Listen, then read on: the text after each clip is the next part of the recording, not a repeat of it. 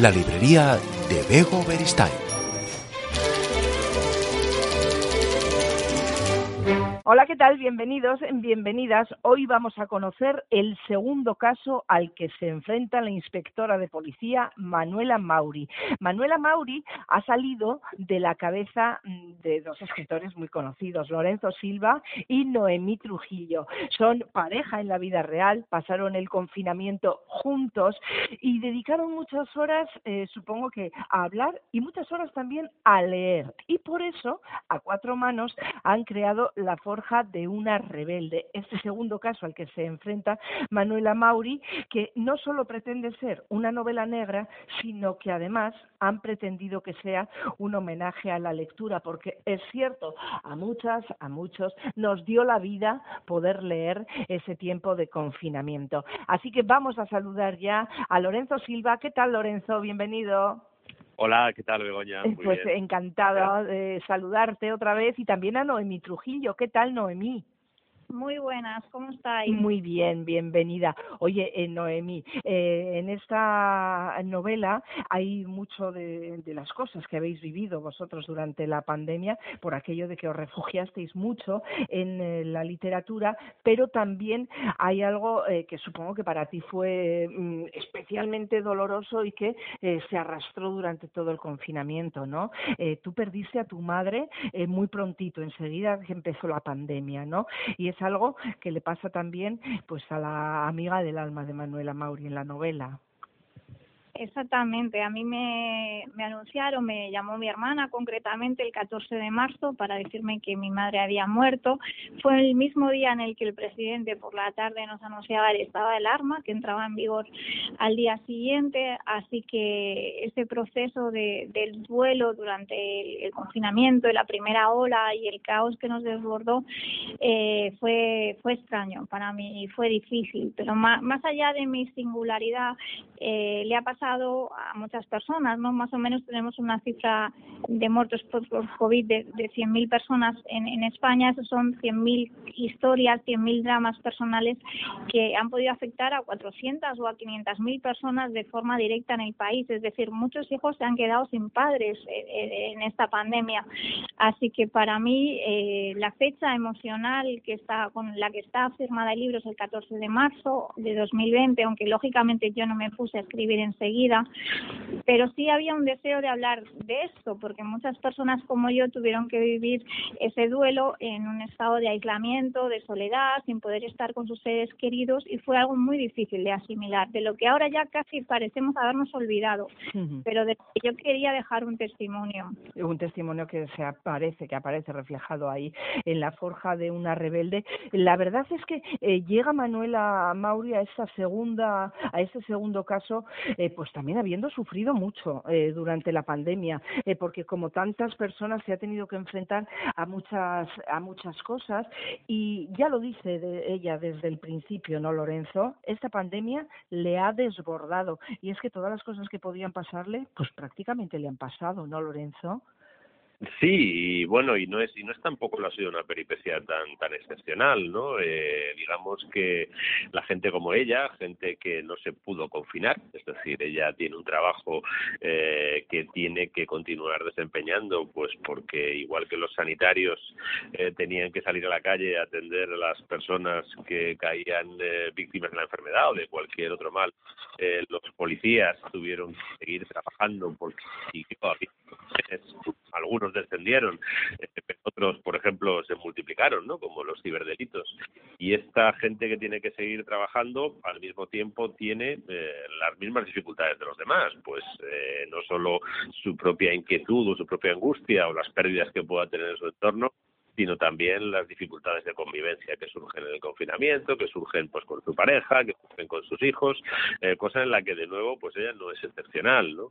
Eh, les ha pasado a muchas personas y además quizá hombre pues le, dimos un pequeño una vuelta de tuerca más que es que en medio de todo esto eh, ella tiene un problema de salud, un problema de salud que no está vinculado con, con la pandemia, eh, pero que tiene que tratarse y que tiene que ir a buscar ese tratamiento a un sistema sanitario absolutamente desbordado. ¿no?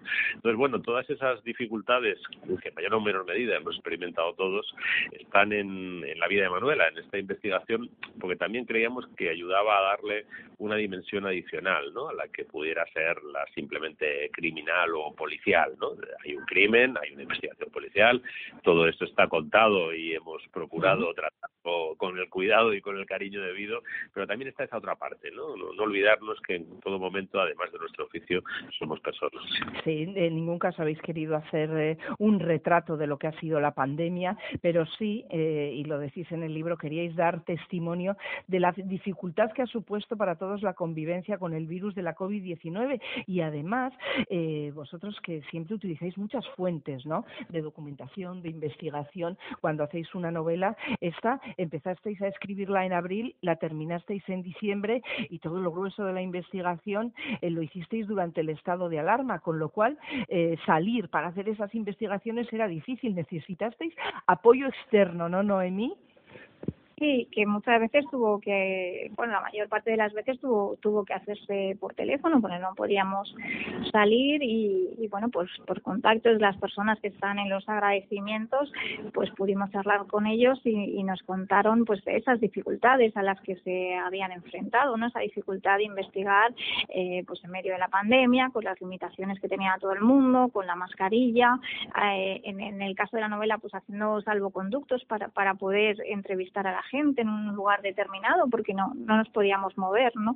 Y todo eso está eh, reflejado ahí y también está, y hay un deseo de reflejar, como comentaba Lorenzo antes, pues, pues todas las emociones que nos acompañan durante este proceso, porque Manuela, que tiene que hacer la investigación, pues no es un robot, es una persona, le afectan como nos han afectado a nosotros todas las circunstancias que vivimos y, hay un deseo de remarcarlo también. Bueno, pues eh, por decir brevemente, qué es lo que pasa en la forja de una rebelde. Eh, nos tenemos que ir hasta Alcalá de Henares, en medio de toda esta situación caótica que generó la COVID-19 en el principio. Hay un doble crimen, un crimen en Alcalá de Henares. Eh, Carlota, una joven de 19 años, avisa a la policía al encontrar a su padre y a su madrastra asesinados a tiros en su casa. Una fiesta ilegal y el testimonio de 10 jóvenes en guerra con la sociedad van a ser las claves de la investigación, al igual que sucedió con el primer libro de la serie, con Si esto es una mujer, también Lorenzo y Noemí se han inspirado en un crimen real que sucedió durante el estado de alarma, ¿no, Lorenzo? Sí, no, no hemos intentado, igual que en aquel primer caso, en aquella primera novela, no hemos intentado mm, narrar en sí la historia real, ¿no? Hemos tomado, hemos tomado muchas esencias en la ficción, pero sí que nos eh, inspiró y nos parece una buena forma de trabajar a la hora de plantear una historia criminal a partir de, conflictos reales y de situaciones reales eh, que acaban en, un crimen, ¿no? en un crimen tan grave y tan violento como es un homicidio, como es un homicidio eh, como el que nos ocupa en esta novela, que, tiene algunas características, eh, y demás del crimen real.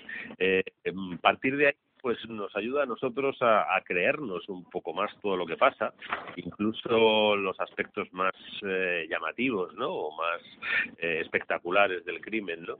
Eh, que, se daban, por cierto, también en la otra novela, y también, pues entendemos que puede ayudarnos a hacérselo más creíble al lector, ¿no? Porque tampoco queremos con el relato del crimen impactar por impactar o impresionar por impresionar, ¿no? De hecho, tampoco nos recreamos excesivamente nunca en la descripción ni de la violencia, ni de la crueldad, ni de los aspectos más escabrosos del crimen. ¿no? Lo que nos interesan son los conflictos humanos reales que llevan a que se produzca un hecho como este. Afortunadamente no pasa mucho en nuestra sociedad, nuestra sociedad no es una sociedad muy violenta, pero no deja de pasar, no deja de pasar y no deja de pasar por que tienen que ver con, con la forma en que vivimos, con la forma en que nos relacionamos. ¿no? Al final, eh, los crímenes siempre suelen tener una raíz en, la vida de la víctima y este caso no es una excepción.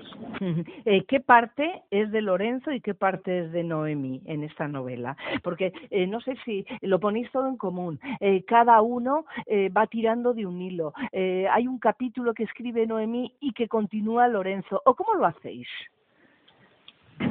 Noemi. Sí, te cuento un poco, te cuento un poco. es la quinta vez que escribimos juntos. Sí, sí, sí de Cuatro Manos y la segunda vez de, de la serie de Manuela Mauri.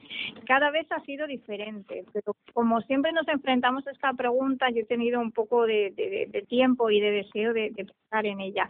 Los dos trabajamos en todo el texto. Eso quiere decir que aunque hay una constante que se está repitiendo en este ejercicio que hemos hecho ya varias veces, que es que a mí me suele gustar más empezar y me suele gustar más eh, plantear el universo de los personajes y de lo que va a pasar. Por lo que normalmente yo tengo un mayor desarrollo al principio, hasta la mitad de la novela, más o menos, y, y después Lorenzo lo retoma y, y termina la, lo que es, digamos, tierra la investigación.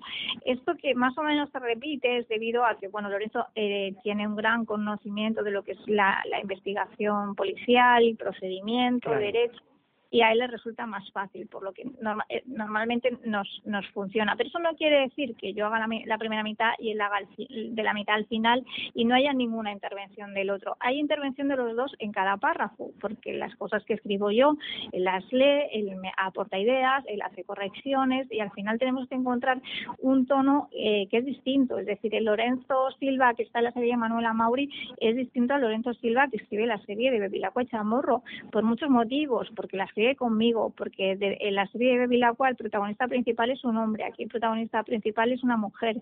En la serie de Bevilacqua, por ejemplo, él tomó la decisión de que Chamorro no fuera madre. Aquí Manuela Mauri es madre de dos niños y debe hacerse cargo de la investigación eh, mientras cuida de sus hijos, ¿no? Entonces, el, Lorenzo que vemos eh, eh, en esta serie es diferente al, que escribe solo. Y, me gusta pensar, o quiero pensar, que en este experimento de escribir con otro, llega a otros lugares diferentes a los que llegaría en, su trayectoria individual, que no sé si son mejores o peores, pero que son diferentes. Entonces, respondiendo a tu pregunta, hay intervención de los dos en todo el texto por lo que todo el libro eh, es de los dos, ¿no? Y aunque sí que se repite esta constante de que a mí me suele gustar más empezar y hasta más o menos la, mitad del libro. Bueno, pues ha dicho Noemi que Lorenzo es un gran conocedor de las investigaciones. También ha, ha citado a Bevilacqua y Chamorro. Bueno, pues ya saben que Lorenzo Silva es el creador de esa gran serie policíaca, ¿no? Y esas eh, otras ocasiones en las que Lorenzo y Noemí han escrito a cuatro manos, para quien eh, quiera eh, leerlas o quiera revisarlas, pues sepas que, que han sido novelas juveniles, Suazi, El Palacio de Petco y después se adentraron en el género policíaco con Nada Sucio y ahora llegan con Emanuela Mauri, llegaron con Sisto es una mujer y ahora con La Forja de una rebelde. Decíamos eh, que la literatura ha tenido un, eh, ha sido casi casi un salvavidas para vosotros, ¿no? Durante la pandemia y eso se refleja en esta novela donde, bueno, pues aparecen eh, muchos escritores, muchas escritoras, aparece Arturo Barea, Julio Cortázar, Agatha Christie, Julio Verne y un largo etcétera, Lorenzo. Sí, desde el principio, aparte de ese papel que los libros han cumplido en la, en la pandemia para muchos de nosotros, eh, Manuela eh, la presentamos al lector como una policía que lee, una policía eh, para quien la lectura forma parte de su vida desde siempre, ¿no? Y además esa dimensión de su vida mm, no solo le ayuda a leer la realidad de una determinada manera, no solo la lleva a mirar a, los, las personas con las que se relaciona, tanto sus compañeros como los sospechosos, como los testigos, de una manera especial, sino que también hemos querido contar en especial en esta novela cómo a través de la lectura construye eh, espacios de vida y de encuentro con los demás. ¿no? Por ejemplo, ella tiene un problema en esta novela con su hijo mayor. Sí son bastante difíciles, ¿no? Y en cierto modo eso le da que pensar, si, bueno, pues en qué ha podido fallar ella. Y una de las cosas que hace a lo largo de la novela, mientras está investigando, pues cuando puede llegar por la noche y acostar a su hijo pequeño, es ese momento de encuentro, convertirlo en un rato de lectura, pues eh, con él desde eh, Jack London hasta Julio Verne, pasando por Dumas o por eh, Herman Melville, ¿no? Eh, Moby Dick. Y, y no solo, bueno, pues encuentra ahí un espacio de encuentro con con su hijo, sino que también tiene mm, esa mirada que le da la lectura influye en su investigación. Cuando ella al final mm, se acerca a quien parece ser el autor del crimen y, va a interrogarlo, pues se siente un poco como, como a en las inmediaciones de, la ballena blanca. Y de hecho este capítulo, ¿no? en el que se produce el abordaje de, quien finalmente se apunta como responsable del crimen, eh, se titula así, se titula Ahab Ajá. Oye, eh, hay una, no sé si un homenaje, un guiño importante, ¿no? A Agatha Christie, a esos diez negritos, con los diez jóvenes que son claves en la investigación también, Noemí sí, eh, este deseo de hacerle un homenaje a los libros leídos en el confinamiento, eh, en un momento dado eh, le planteé a Lorenzo que pudiéramos hacerle un pequeño homenaje eh, a Agatha Christie. Yo encuentro muchos motivos para hacerlo. Primero porque fue una mujer que se puso a escribir novelas de suspense cuando solo le hacían hombres, ¿no? Y porque además tiene el mérito de que escribió una de las obras más vendidas de todo el siglo XX, que es Diez ¿no? A mí me interesa mucho la literatura del siglo XX, a veces en seminarios o cuando cuando la estudiamos o, para establecer categorías se olvidan una y otra vez de ella y esto era algo que a mí me producía cierto dolor, ¿no? que, que el hecho de que la mujer que había conseguido el logro de vender más libros en el siglo XX estuviera un poco olvidada del periodo, ¿no? Era un deseo de reivindicarla como en su condición de autora, en su condición de autora de éxito del libro más vendido del siglo XX y también en ese papel que tuvo al crear un personaje femenino que, que investigaba casos y que fue el antecedente eh, de muchas investigadoras actuales. Por eso también no hay que olvidar que fue además poeta, yo soy poeta, muy, muy polifacética, tiene versos muy bonitos y además fue enfermera de la Primera Guerra Mundial pues eh, no podía quedar fuera. Eh, decía eh, Noemi Trujillo que ella es, poeta, de hecho ha publicado 14 poemarios, además de varios libros de literatura infantil y juvenil y las novelas Susan y El amor tan temido. Bueno, además de ese caso del que hablábamos, de esa joven Carlota encontrando a su padre y a su madrastra asesinados a tiros, queríais más allá de la investigación de este homicidio un poco poner sobre la mesa los males de nuestro tiempo, ¿no? Infelicidad, frustración, ira, odio. Em, eh, ¿Dónde nos queda un poco la esperanza, Lorenzo? Bueno, pues yo creo que la esperanza nos queda en los espacios de civilización que conservamos, ¿no? Que, no son pocos, aunque la barbarie parece que, se abra paso, ¿no? En otros espacios muy concurridos. Y yo creo que también está apuesta por la lectura, está apuesta incluso por, por el diálogo, por, por la comprensión y por, y por la indulgencia, ¿no? Porque al final, digamos que en esta historia se entrecruzan muchos conflictos, conflictos familiares, conflictos generacionales, en los que podemos ver que tanto los más jóvenes como los mayores no siempre están o no siempre estamos a la altura, ¿no?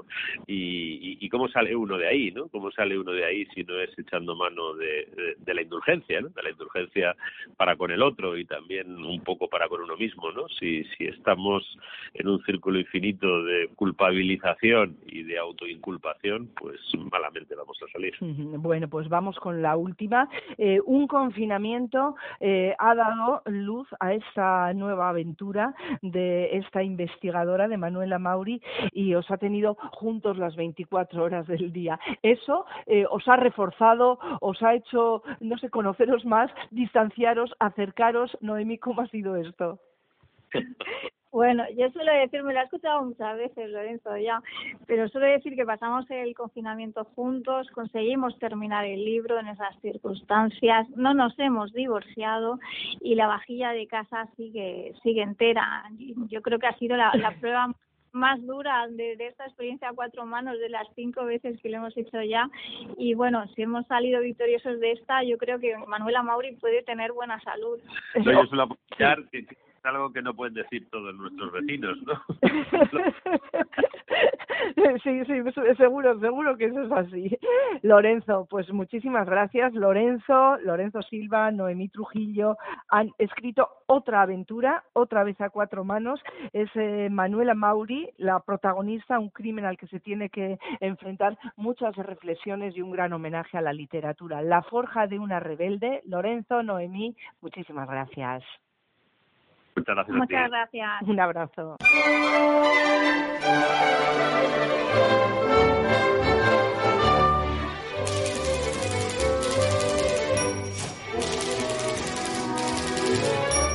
La librería de Bego Beristain.